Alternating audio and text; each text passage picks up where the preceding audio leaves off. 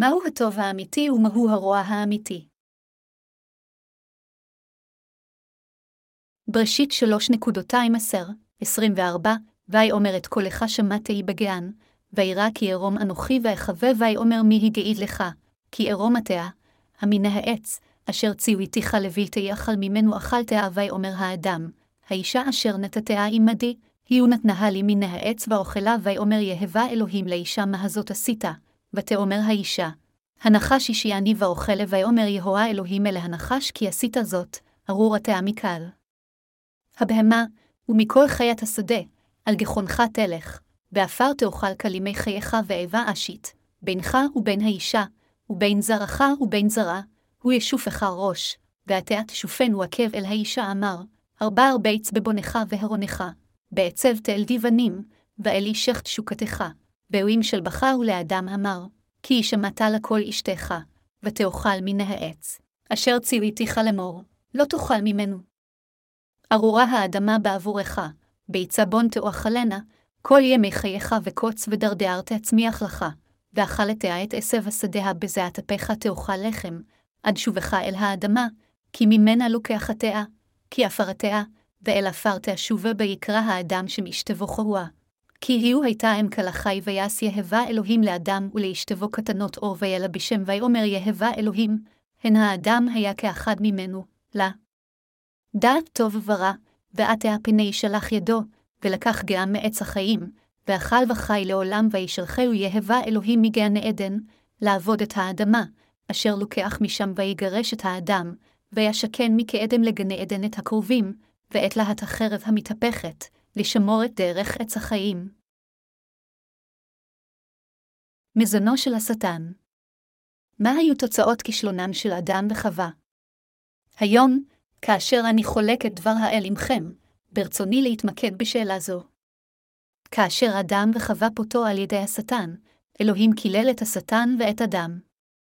אדם, חווה והשטן כוללו.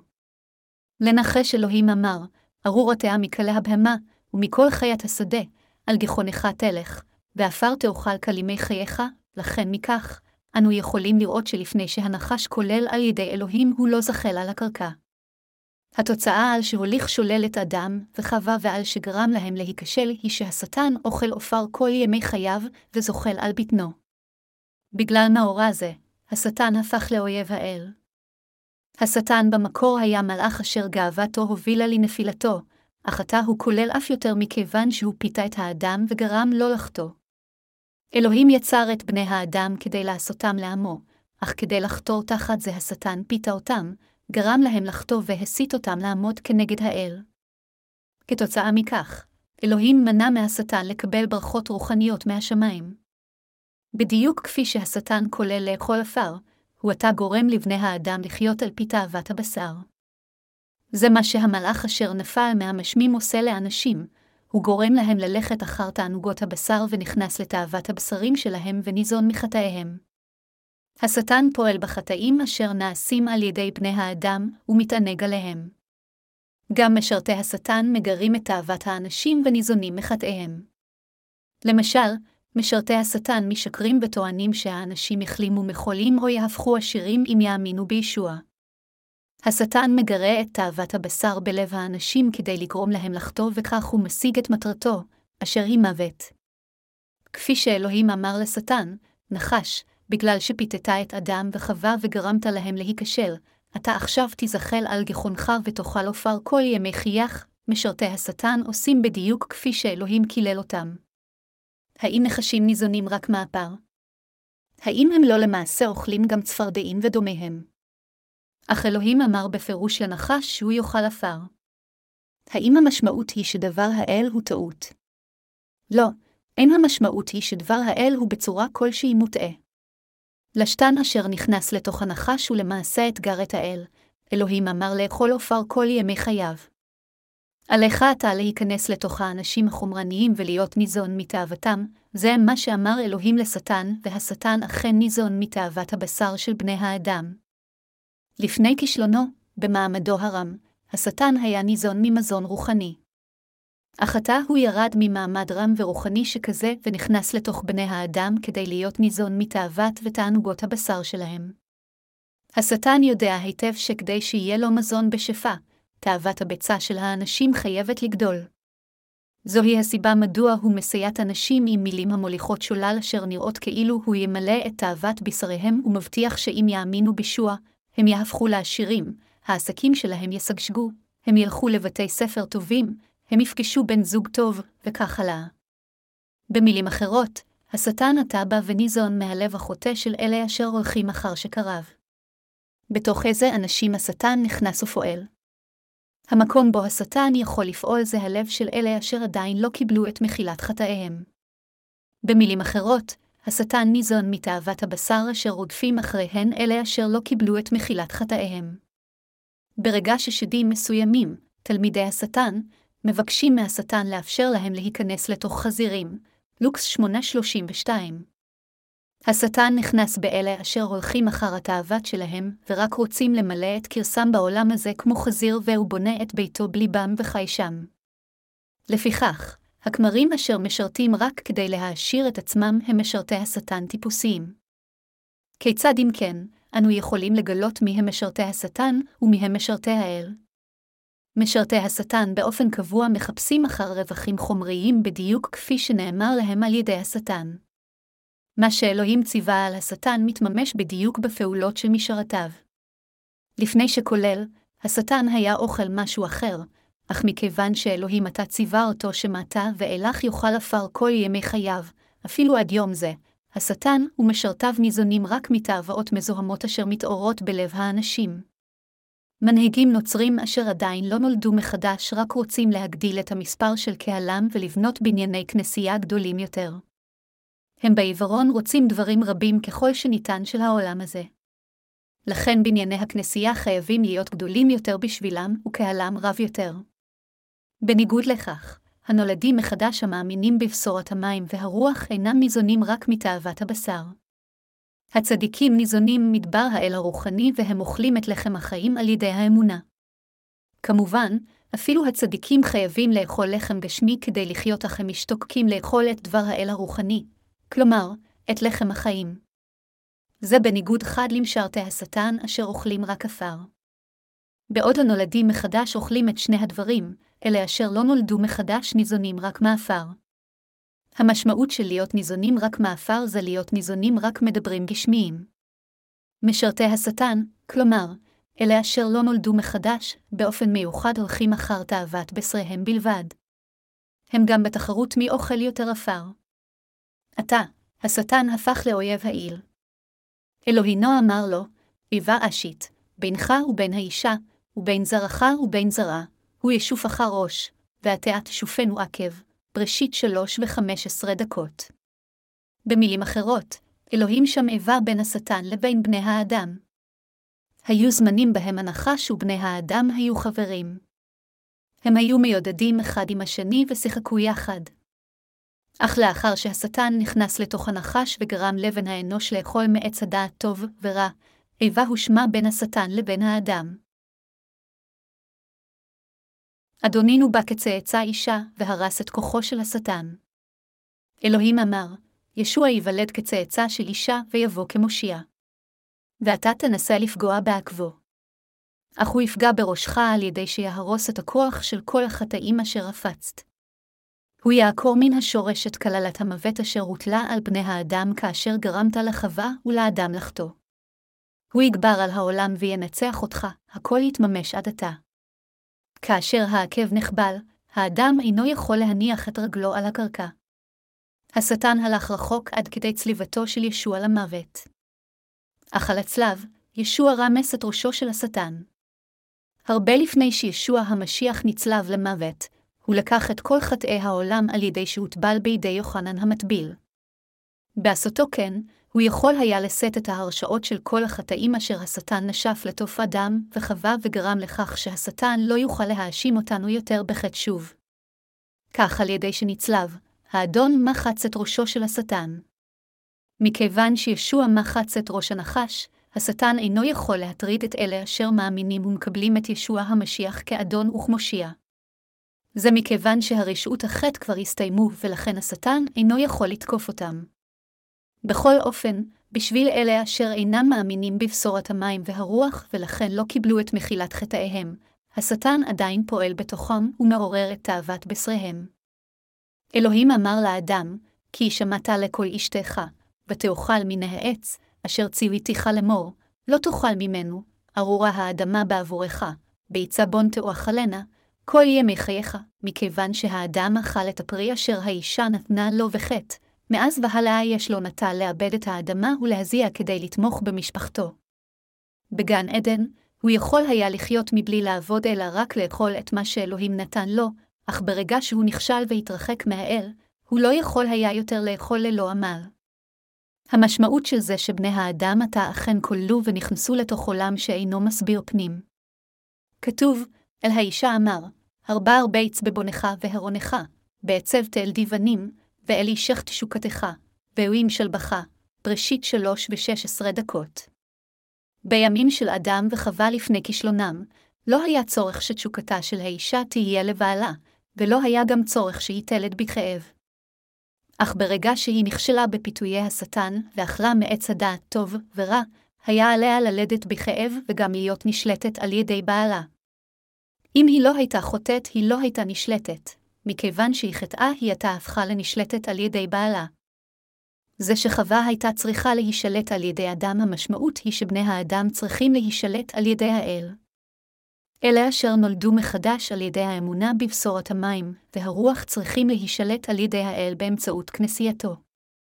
כל מי שנולד מחדש חייב להשתוקק לישוע ועליו להיות נשלט על ידי כנסייתו. אלה אשר לא נשלטים על ידי כנסיית האל ואין להם רצון להשתתף בעבודת הכנסייה כדי לשרת את ישוע אינם יכולים להישלט על ידי האל ולא לקבל את ברכותיו הרוחניות. אנשים שכאלה אינם יכולים בסופו של דבר להישאר בכנסייה.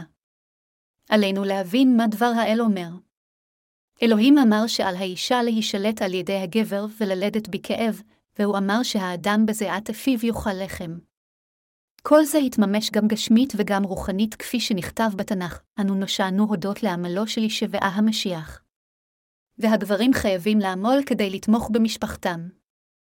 כתוב, וקוץ ודרדרת תצמיח לך, ואכלתיה את עשב השדה בזעת אפיך תאכל לחם, עד שובך אל האדמה, כי ממנה לוקחתיה, כי עפרתיה, ואל עפר תשוב, בראשית 3.218-19. עצם העובדה שאדם וחווה הושלכו מגן עדן כשלעצמו זהו סבל. לחיות בעולם הזה זה להתהלך בשדה קוצים. זה מאוד מעייף לנהל חיים בעולם בלתי אפשרי זה. אין אפילו יום אחד שהוא נעים לגמרי.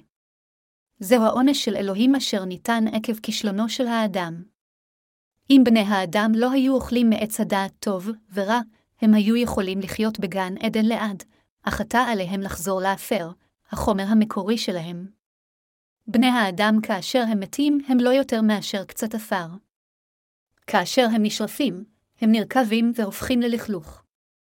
למעשה, בני האדם הם לגמרי חסרי ערך בכל מה שקשור לבשרם. בדיוק כפי שדג שנרקב נאכל על ידי זחלים כדי להיעלם בסופו של דבר, גם בשר האדם נרקב וחוזר לאפר. שום דבר לא נשאר מבשר האדם.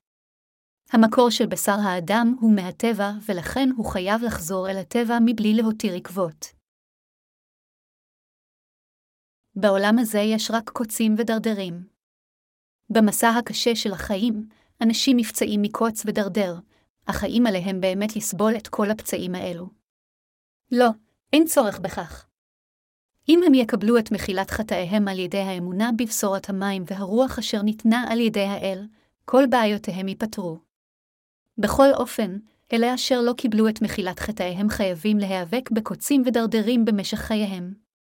מכיוון שאין ספור אנשים אינם מכירים את בשורת המים והרוח, ולא קיבלו את מחילת חטאיהם, הם חיים בהתאם לתאוות בשריהם בלבד, ואינם יכולים מלהימנע מלפגוע אחד בשני, דוקרים וגורמים כאב אחד לשני.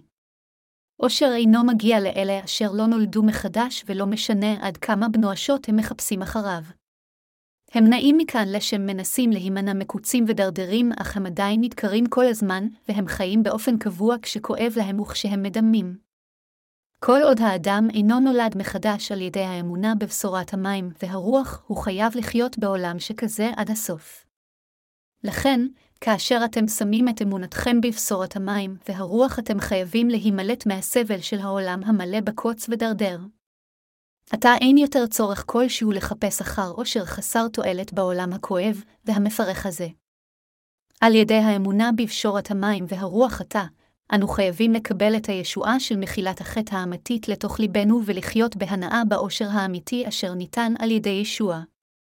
כל אלה אשר עתה נושאו מחטאיהם על ידי האמונה בבשורת המים, והרוח אכן השתחררו מהמסע המייגע של החיים המלא בקוץ ודרדר. כתוב, ויקרא האדם שמשתבו חוה, כי היא הייתה אם כלחי ויעש יהבה אלוהים לאדם ולאשתבו קטנות אור וילבשם, בראשית 3.20-21. יש אנשים הטוענים שהיו עוד בני אנוש מלבד אדם בקרבה. השטן מפיץ שקר זה, ורבים מאלה אשר לא נולדו מחדש נוכחים להסכים עם כך. אלוהים אמר בבירור, אדם קרא לאשתו חווה כי היא הייתה אם כל חי, המשמעות היא שהאבות הקדמונים של בני האדם הם אדם וחווה. כמו כן כל בני האדם נולדים מאישה. ישנה תגלית מדעית אחרונה המוכיחה גם שכל בני האדם הם צאצאים של אישה אחת. הם גילו שהמיטוכונדריה של ה-DNA האנושי עובר בתורשה רק דרך הקו האמהי, בעוד ה-DNA בגרעין התא עובר בירושה על ידי שילוב ה-DNA של שני ההורים. מה שבאמת מדהים זו העובדה שכל מיטוכונדרית ה-DNA של בני האנוש היא לחלוטין אותו דבר זוהי ההוכחה החיובית שכל בני האנוש בין אם הם שחורים או לבנים הם צאצאים של אישה אחת בשם חווה. בכל אופן, יש אנשים שעדיין אומרים שאלוהים יצר אנשים אחרים לפני שהוא יצר את אדם בחווה. בטענה זו תומכים אפילו ארגוני מיסיון מפורסמים. הם טוענים שאדם וחווה היו הנציגים של כל בני האנוש שאלוהים יצר בבראשית העולם הזה. הם טוענים זו על בסיס זה שהתנ"ך נכתב על פי כביכול עקרונות מייצגים. אלו שטויות גמורות. ביודעו שטענות שכאלו יכולות להיאמר, התנ"ך שם סוף ודאי לעניין הזה. בעוד זה הגיוני להגיד שמשך ימי חייהם שהתארכו מעבר לתשע שנה אדם וחווה ילדו ילדים רבים, לא היה להם רק את קין ואת הבל אלא עוד ילדים רבים אחרים, זה לא הגיוני לחלוטין לטעון שבני האדם היו קיימים לפני אדם וחווה. האם התנ"ך הוא זיוף? אם כן, אז כל מה שישוע המשיח עשה הוא גם משהו מפוברק וגם אדם וחווה הם ודיה. לפני זמן רב כאשר למדתי בסמינר, פרופסור מסוים טען שהוא לא פוסל את קיומם של חייזרים בחלל החיצון. אז אמרתי לו, אם ישנם חייזרים, האם המשמעות היא שישנם גם בני אנוש החיים יפשו בחלל מלבד כדור הארץ? הוא אמר כן, אז שאלתי אותו, הכין זה כתוב בתנ"ך, לזה, הוא פשוט חזר על אמונתו מבלי לספק איזושהי הוכחה תנ"כית. אז שאלתי אותו שוב, התנ"ך אומר, כי כה אהב אלוהים את העולם שנתן את בנו יחידו, אם כן מהי הסיבה שישוע נולד בפלנטה הספציפית הזו, הפרופסור פשוט שמר על שתיקה. יש אנשים הטוענים שאלוהים יצר את בני האנוש אפילו לפני היצירה של אדם בחברה. אך התנ"ך אומר שאדם קרא לאשתו חווה אשר משמעותה עם כל חי. המשמעות של זה היא שבאמצעות חווה כל בני האנוש באו לכדי קיום בעולם הזה. בראשית, אלוהים יצר את האישה מתוך צלעות האדם, ושמה היה חווה. באמצעות אדם וחווה, אנו נולדו מחדש מהחטא על ידי האמונה בפשורת המים והרוח. מי האימה של כל החיים על כדור הארץ הזה? זוהי חווה. לא היו בני אנוש לפני אדם וחווה. יכול להיות שהיו מלאכים. בעוד התנ"ך אינו מתאר כיצד אלוהים יצר את המלאכים, המלאכים מופיעים בו לעתים קרובות. כתוב שהמלאך שכשל נכנס לתוך גופו של הנחש ופעל. לצדיקים יש יסודות מוצקים, ויסודות האמונה האלו הם דבר האמת של האל. למרות שהשטן מנסה לחתור תחת היסודות של אמונתנו, אלוהים גרם להם להיות מוצקים עם דבר האמת. כותנות האור אשר אלוהים עשה בשבילנו והלביש אותנו בהן. בראשית 3.21 אומר, ויעש יהבה אלוהים לאדם ולאשתבו קטנות אור וילבשם, בשביל אדם וחווה שנכשלו, אלוהים עשה קוטנות אור והלביש אותם. המשמעות של זה היא שאלוהים כיסה את האנשים ממחילת החטא. כדי להכין קוטונת אור, זה חייב למות. התנ"ך אומר שללא שפיכת דם אין כפרת חטא, אל העברים 9.22. שכר החטא הוא המוות וכפי שאישה מת ככפרה, הוא שילם את המחיר וכיסה אותנו בחיים, ישועה וחסד. בעוד השטן אמר לאדם וקבע לעשות וללבוש מלבושים מעלי תאנה, אלוהים הלביש אותם בחותנות של אור. בעוד השטן יצר דת, אלוהים יצר ישועה. הוא למעשה הלביש את כולנו בישועה. באמצעות ישוע המשיח אנו מקבלים את מחילת חטאינו עם פשורת המים והרוח. אף על פי שאנשים חוטאים, על ידי האמונה בדבר האל, בשורת המים והרוח, הם נעשים חפי חטא ולכן אין הרשעות על החטא. הבה נשווה את מלבושי עלי התאנה אשר נוצרים על ידי האדם לעומת כותונות האור אשר נוצרו על ידי האל. חצאיות הנעשות מעלי תאנה נקראות בקלות וכאשר הן נחשפות לשמש הן מתייבשות ונקראות. מה לגבי כותנות אור? לא משנה עד כמה השמש תצרוב, הם לא יקרו. אין חיים אמיתיים בדתות של העולם הזה, אלא רק שפע של צביעות אנושית. דתיים הם אלה אשר מנסים לכסות את חטאיהם ממעשיהם הטובים. בכל אופן, מעשי הצביעות של בני האדם הם כולם נמוגים תוך זמן קצר, ובסופו של דבר רק חטאיהם נחשפים כמו גוף ערום. כך הם חיי הדת של בני האדם. עם שורת המים והרוח, אלוהים כיסה אותנו עם מלבושי הישועה למען מחילת חטאינו. הוא כיסה אותנו עם מלבושים רוחניים של אור. כדי שאנו נוכל להיוושע ושאלוהים יוכל לכסות אותנו עם מלבוש הישועה, הוא שלח את ישוע המשיח וגרם לא להוציא לפועל את פשורת המים והרוח. בעשותו כן, אלוהים עשה את כולנו המאמינים בבשורת המים והרוח, חפי חטא לעד. חבריי המאמינים, האם יש חטא בליבכם? למרות שאדם וחווה חטאו, ברגע שהם לבשו את כותנות האור שנעשו על ידי האל, הם לא התביישו. באופן כזה, גם צאצאי אדם וחווה יכולים לקבל את מחילת חטאיהם על ידי האמונה בבשורת המים והרוח אשר הושלמה על ידי ישוע המשיח. בראשית, 3.22, 23 אומר, ויאמר יהבה אלוהים, הן האדם היה כאחד ממנו, לדעת טוב ורע, ועתה פני שלח ידו, ולקח גם מעץ החיים, ואכל וחי לעולם וישלחהו יהבה אלוהים מגן עדן, לעבוד את האדמה, אשר לוקח משם. כאן נאמר, הן האדם היה כאחד ממנו, לדעת טוב ורע. נאמר גם בבראשית 3.25, כי יודע אלוהים, כי, ביום אחרכם ממנו, ונפקחו עיניכם, והייתם כאלוהים, יודעי טוב ורע. זה שבני האדם ידעו את הטוב והרע בעצמם, זוהי קללה. זה שלבני האדם יהיה סטנדרט של טוב ורע זה לא כשלעצמו אינו דבר לא טוב. אך הסטנדרט הנכון של טוב ורע הוא משהו אשר נקבע על ידי האל, ולכן האדם חייב להבחין בין טוב ורע באופן נכון. שום בן אנוש אינו צריך להגדיר טוב ורע בעצמו. רק אלוהים צריך להגדיר ולשפוט טוב ורע. אך אלוהים אמר כאן שאדם וחווה, שעתה נכשלו, נוכחו לדעת טוב ורע שהרי אלוהים אמר, האם יהיה כאחד ממנו לדעת טוב ורע?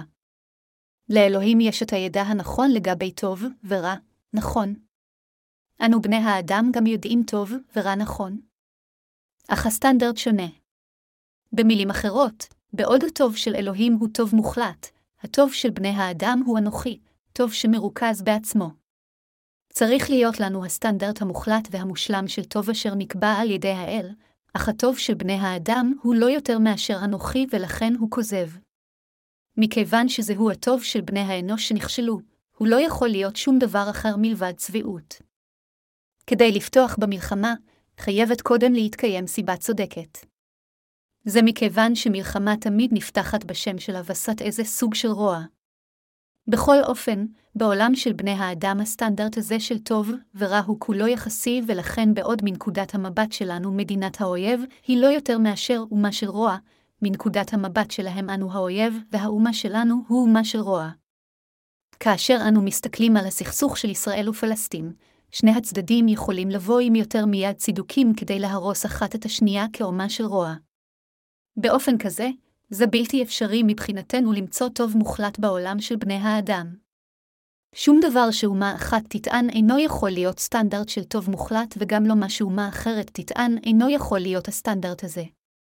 הסטנדרט של בני האדם לגבי טוב אינו יכול להיות אמת מוחלטת. בכל אופן, אנו לעולם נלחם נגד ונתגבר על השטן אשר הוא האויב הנצחי שלנו. מכיוון שאנו חייבים לפתוח במלחמה הרוחנית שלנו בלי ספק, חייב קודם להיות קבוע בנו הסטנדרט של טוב.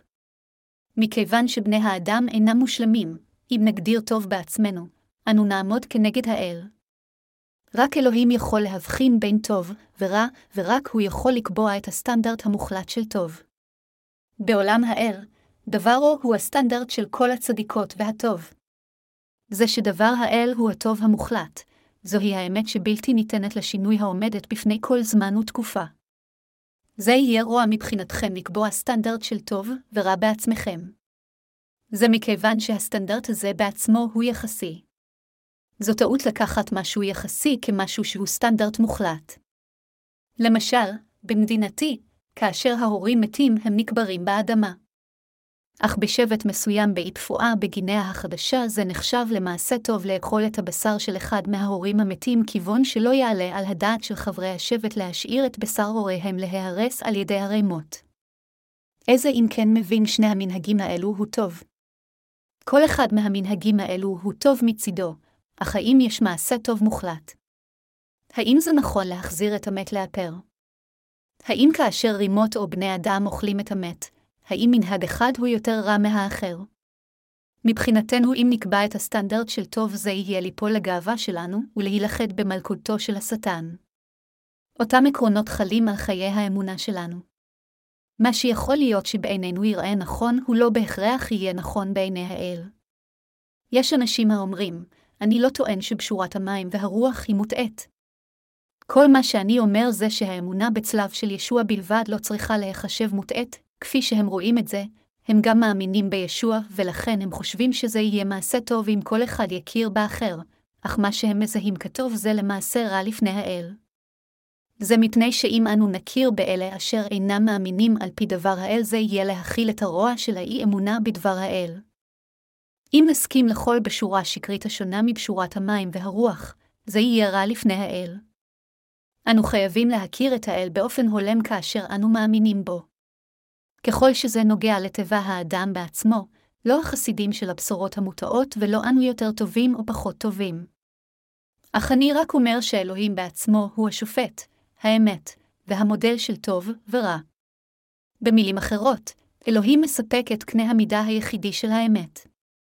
לעולם אסור לנו לנסות לחיות את חיי האמונה שלנו בהתבססות על סטנדרטים אנושיים שלנו. אלוהים מנע מאבותינו הקדמוניים אשר נכשלו באמונה בדברו מלאכול את פירות עץ החיים. עץ החיים היה במרכז גן עדן כפי שבראשית 2.29 אומר, ויצמח יהבה אלוהים מן האדמה, כלעץ נחמד למראה וטוב למאכל, ועץ החיים בתוך הגן, ועץ הדעת טוב ורע, אלוהים רצה שאדם וחווה יאכלו מעץ החיים ויחב לעד. אך במקום זאת, אדם וחווה אכלו מעץ הדעת טוב ורע. מדוע? מכיוון שהם פותו על ידי השטן, ואכלו מהפרי האסור. כשהם הולכו שולל בפיתויי השטן, אדם וחווה בסופו של דבר עמדו כנגד האל, מבלי שבעצמם אפילו הבינו זאת. כדי לעמוד כנגד האל האדם צריך להיות בעל סטנדרטים משלו. זוהי הסיבה מדוע אלוהים אמר לאדם וחווה לא לאכול מעץ הדעת טוב ורע שמה הם יעמדו כנגדו, בכל אופן, מבחינת השטן, אדם וחווה יעמדו כנגד האל רק אם יהיו להם הסטנדרטים המוטעים שלהם לטוב ורע, וזוהי הסיבה מדוע הוא הסית אותם לאכול מעץ הדעת טוב ורע. מדוע אנשים מאתגרים את האל? מכיוון שיש להם סטנדרטים שונים לגבי טוב ורע, הם מאתגרים את האל. בחג הפסחא של השנה הזו, מנהיג נוצרי מסוים בקוריאה טען בטור בעיתון כדלהלן, אפילו היום, יש אנשים שעדיין מדברים על הלקיחה. אלוהים הוא טוב. אז איך יכול האל הטוב שלנו להיות קוצר מוחין כדי לרוממת רק את המאמינים בו לגן עדן, לאחר ועידת הוותיקן השנייה, 1962-1965, הכנסייה הקתולית הצהירה, ישנה ישועה מחוץ לכנסייה. אז מה המשמעות של זה? המשמעות של זה היא שכל אחד יכול להשיג חיי נצח בגן עדן בלי קשר לאיזו דת הוא מאמין, כל עוד הוא מאמין בהתמדה. זוהי הצהרה התומכת במה שנקרא פלורליזם דתי. מכאן והלאה, גם תיאולוגים פרוטסטנטים רבים מסכימים שישועה יכולה להימצא בכל הדתות. אך מה אומר דבר האל? הוא אומר שישועה לעולם אינה יכולה להיות מושגת מחוץ לישוע, שהרי כתוב, ואין הישועה באחר כי לא ניתן תחת השמיים שמכר לבני אדם אשר רבוני יושע, מעשה השליחים ארבע ושתים עשרה דקות. לכן, בעוד שבמחשבה אנושית יכול להיות שזה יחשב לטוב לא לדחות דתות אחרות אלא להכיר אחד בשני, למעשה זהו רוע גדול שבאופן ישיר דוחה את דבר האל ומגנה את האל כאלוהים לא סובלני ואנוכי. טענות שכאלו מגיעות משום דבר אחר מלבד מסטנדרט של טוב ורע אשר נקבע בצורה עצמאית, כלומר, סטנדרט אינסטינקטיבי של האדם. מכיוון שלאנשים שכאלה יש להם את הסטנדרט שלהם של טוב ורע אשר הם קבעו בעצמם, הם חיים כשהם עומדים כנגד צדקת האל. כאשר אנו מטיפים את פשורת המים והרוח לאנשים, הם אומרים, אם כן האם כל האנשים האלה מלפני זמן רב אשר מעולם לא שמעו על הבשורה הזו של המים והרוח הולכים לגיהינום, או האם המשמעות של זה היא שכל הנוצרים הרבים מספור האלו גם ילכו לגיהינום? והם בצורה פסקנית דוחים את הבשורה האמתית ואומרים שאם זה מה שצדקת האל, היא הם מסרבים להאמין בה. מכיוון שבני האדם כבר אכלו מעץ הדעת טוב ורע, לבני האנוש לכל אחד מהם יש את הסטנדרט שלהם. אלה אשר מבדילים בין טוב ורע בעצמם, ובעקשנות מתעקשים על הדרך שלהם, אינם יכולים לקבל את מחילת חטאיהם כיוון שאינם מאמינים בבשורת המים והרוח אפילו כאשר מטיפים לה. אפילו מבחינת אלה אשר מאמינים בפשורת המים והרוח, אם הם ימשיכו לשמור על הסטנדרט שלהם של טוב ורע, זה כשלעצמו יהיה חטא גדול לפני האל והם בסופו של דבר יעזבו את כנסיית האל. אנו בני האדם אין לנו את הסטנדרט המוחלט של טוב ורע. זה רק העל אשר יש לו השלטון לקבוע סטנדרט אבסולוטי של טוב ורע. זהו אלוהים אשר מחליט מה טוב ומה רע. הפרספקטיבה העצמית של בני האדם אינה יכולה להיות סטנדרט של טוב ורע. אפילו משרתי האל, אם הם יעזבו את דבר האל, לא יוכלו להבחין מהו טוב מוחלט ומהו רוע מוחלט. רק כאשר משרתי האל מהרהריים בדברו הם יכולים לשפוט מה טוב ומה רע. הסטנדרט שלנו לטוב ורע חייב להיות מקובע באופן נכון. למשל, האם זה טוב או רע לחתור תחת משרתי האל אשר נולדו מחדש, לעורר ספקות לגביהם וכך למנוע מאחרים מלהאמין בדבר האל אשר מוטף על ידם? כאשר מפשפשים בדבר האל זה רע. זה רע לשפוט את הנולדים מחדש אחים ואחיות של משרתי האל. אלוהים שופט על פי דברו.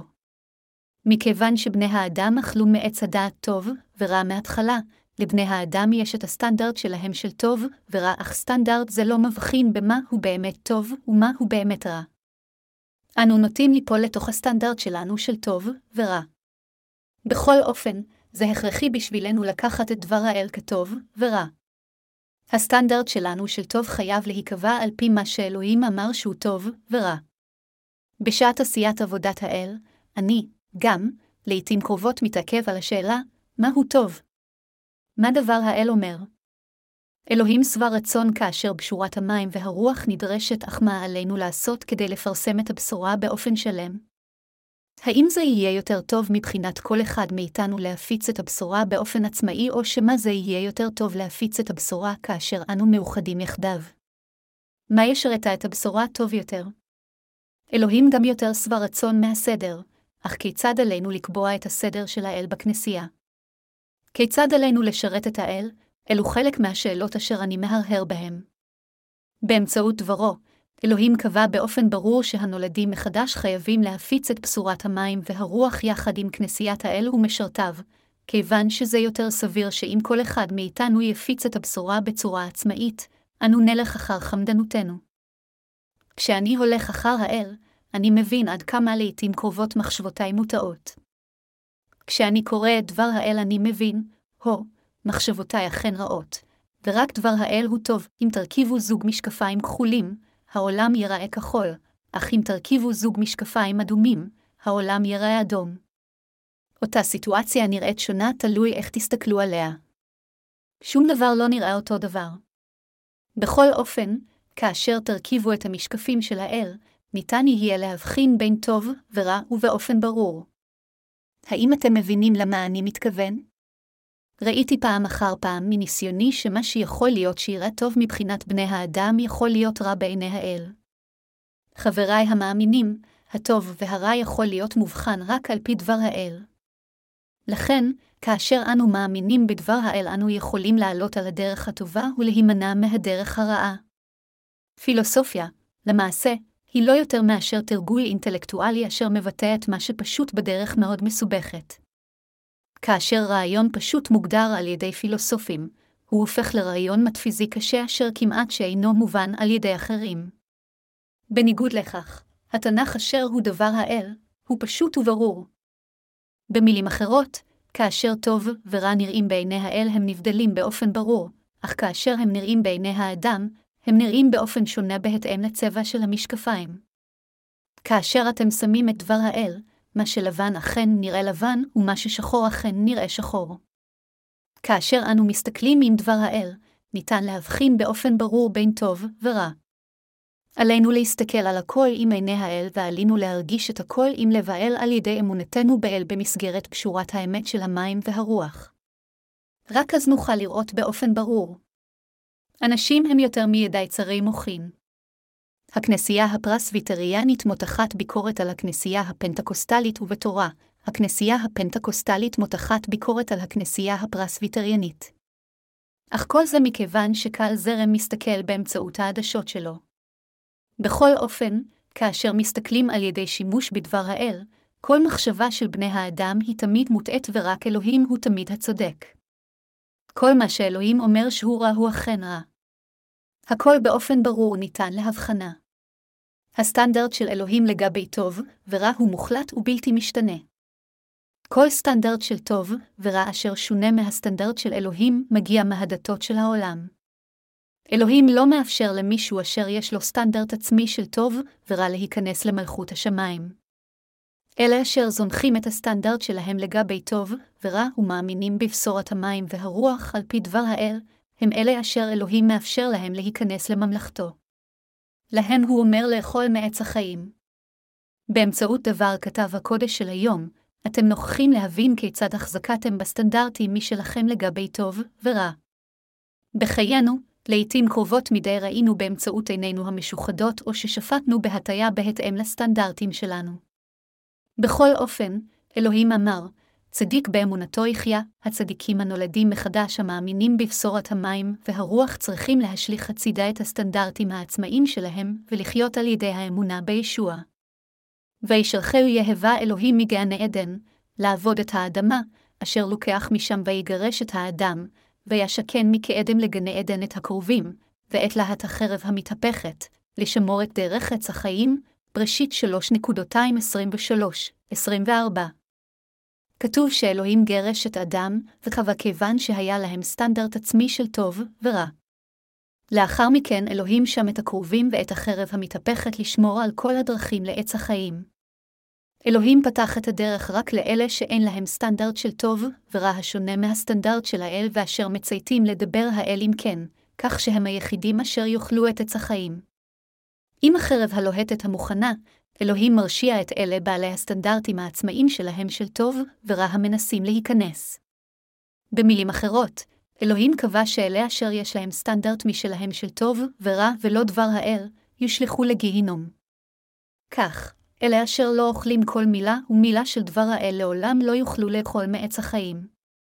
בניגוד לכך, הם יורשעו על ידי האל. בשעה שאנו אומרים, כאשר אנו מטיפים את הבשורה, שכל מי שיש לו חטא יושלך לגיהינום, אנשים אומרים לנו כיצד אנו יכולים להגיד דבר כזה חמור. הם אומרים, אלוהים אינו שולח אנשים לגיהינום בגלל החטאים שלהם, כיוון שאלוהים הוא אהבה. איננו מאמינים שאלוהי האהבה יעשה דבר כזה אי פעם, הם אומרים כך כיוון שיש בהם חטא והם למעשה פוחדים מהחטאים שלהם. אלה, אשר יש בהם חטא אך אינם מאמינים בבשורת המים והרוח למרות שהם שומעים אותה, הם אלה אשר יש להם סטנדרט משלהם לגבי טוב ורע. הם בעקשנות מסרבים לקבל את פשורת המים והרוח. בניגוד לכך, לצדיקים אשר מצהירים שאין בהם חטא כיוון שהם מאמינים בפשורת המים והרוח, הם אומרים, כיצד יכול להיות שאין בך חטא כאשר אתה עדיין חוטא, אז הם טוענים שזה רק טבעי שבכולם יש חטא וכולם צריכים להתחנן לפני האל כל יום באמצעות תפילות תשובה כדי שימחל על חטאיהם האישיים וזהו מעשה טוב. בכל אופן, זה שכל מי שיש בו חטא צריך להיות מושלך לגיהינום ללא תנאי זה חוק הצדק של האל. אם לאדם יש חטא, הוא באופן בלתי נמנע יושלך לגיהינום. בהכינו את החרב הלוהטת, אלוהים ישפוט אותו. הוא ירשיע אותו עם החרב הבוערת. כאשר אנו מטיפים את פשורת המים והרוח, אנו אומרים לאנשים, אם יש בך חטא, אתה תלך לגיהינום, אך זה למעשה מה שאלוהים אמר. זה לא משהו שאנו באים עם משהו משל עצמנו שאנו מטיפים עליו, אלא זה משהו שאלוהים בעצמו אמר. אך למרות זאת, רוב הנוצרים אומרים שזה בסדר שיש להם חטא בלי בם כל עוד הם מאמינים בישוע, והם טוענים שמכיוון שהם מאמינים בישוע, הם עדיין יכולים ללכת למלכות השמים אפילו כאשר יש להם חטא. הם הופכים לי מאוד נסערים מאיתנו ונפגעים מהעובדה שאמרנו להם, אתה חוטא ואם יש בך חטא אתה תלך לגיהינום, אז אנו שואלים אותם, כיצד מישהו המאמין בישוע אומר שיש לו חטא בליבו? כאשר ישוע הוטבל, הוא קיבל את כל חטאי העולם, וכדי לשלם את תשלום החטאים האלו, הוא הלך אל הצלב ומת עליו. אז כיצד אתה יכול להגיד שיש חטא בלי בך אפילו כאשר אתה טוען שאתה מאמין בישוע? כל מי שיש לו סטנדרט של טוב ורע השונה מהסטנדרט של האל לעולם לא יאכל מעץ החיים. מי, אם כן, יוכל לאכול מהעץ הזה? רק אלה שאין להם את סטנדרט משל עצמם לגבי טוב ורע יוכלו לאכול מעץ החיים. אלה אשר דוחים את מחשבותיהם, אלה אשר מכירים באלוהים ואלה אשר קיבלו את מחילת חטאיהם על ידי האמונה בבשורת המים והרוח, אלו הם האנשים אשר יכולים לקחת ולאכול את פרי עץ החיים. מכיוון שאתם גם השלכתם את הסטנדרט שלכם לגבי טוב ורע אתם יכולים לשמוע ולקבל את דבר האל עם אומן, וכך קיבלתם חיים. אלה אשר משליכים מצידה את הסטנדרט העצמי שלהם ומתכחשים למחשבותיהם, מאמינים בדבר האל ואין זה משנה מה הוא אומר. הם מסוגלים להאמין כך, בכל מה שנוגע לחטאי העולם, ישוע לקח אותם מבריאת השמיים והארץ ועד לסוף העולם, ולכן איפה יש חטא? חטאי העבר שלי כולם נעלמו בדיוק כפי שישוע לקח גם את כל חטאי העתיד שלי. כאשר חטאי העולם נאספים יחדיו, הם כולם רק כגוש אחד בעיני האל. מה שחשוב הוא זה לא כיצד אנו מסתכלים על הכל עתה, אלא כיצד אלוהים מסתכל על כך ודינו של האל הוא הדבר המדויק ביותר. אלה אשר אינם מאמינים בפשורת המים והרוח אינם מסתכלים על דבר האל מנקודת המבט שלו אלא דרך עיניהם שלהם. אנו חייבים לבחור לקבל את אותו סטנדרט של טוב ורע אשר יש לאלוהים.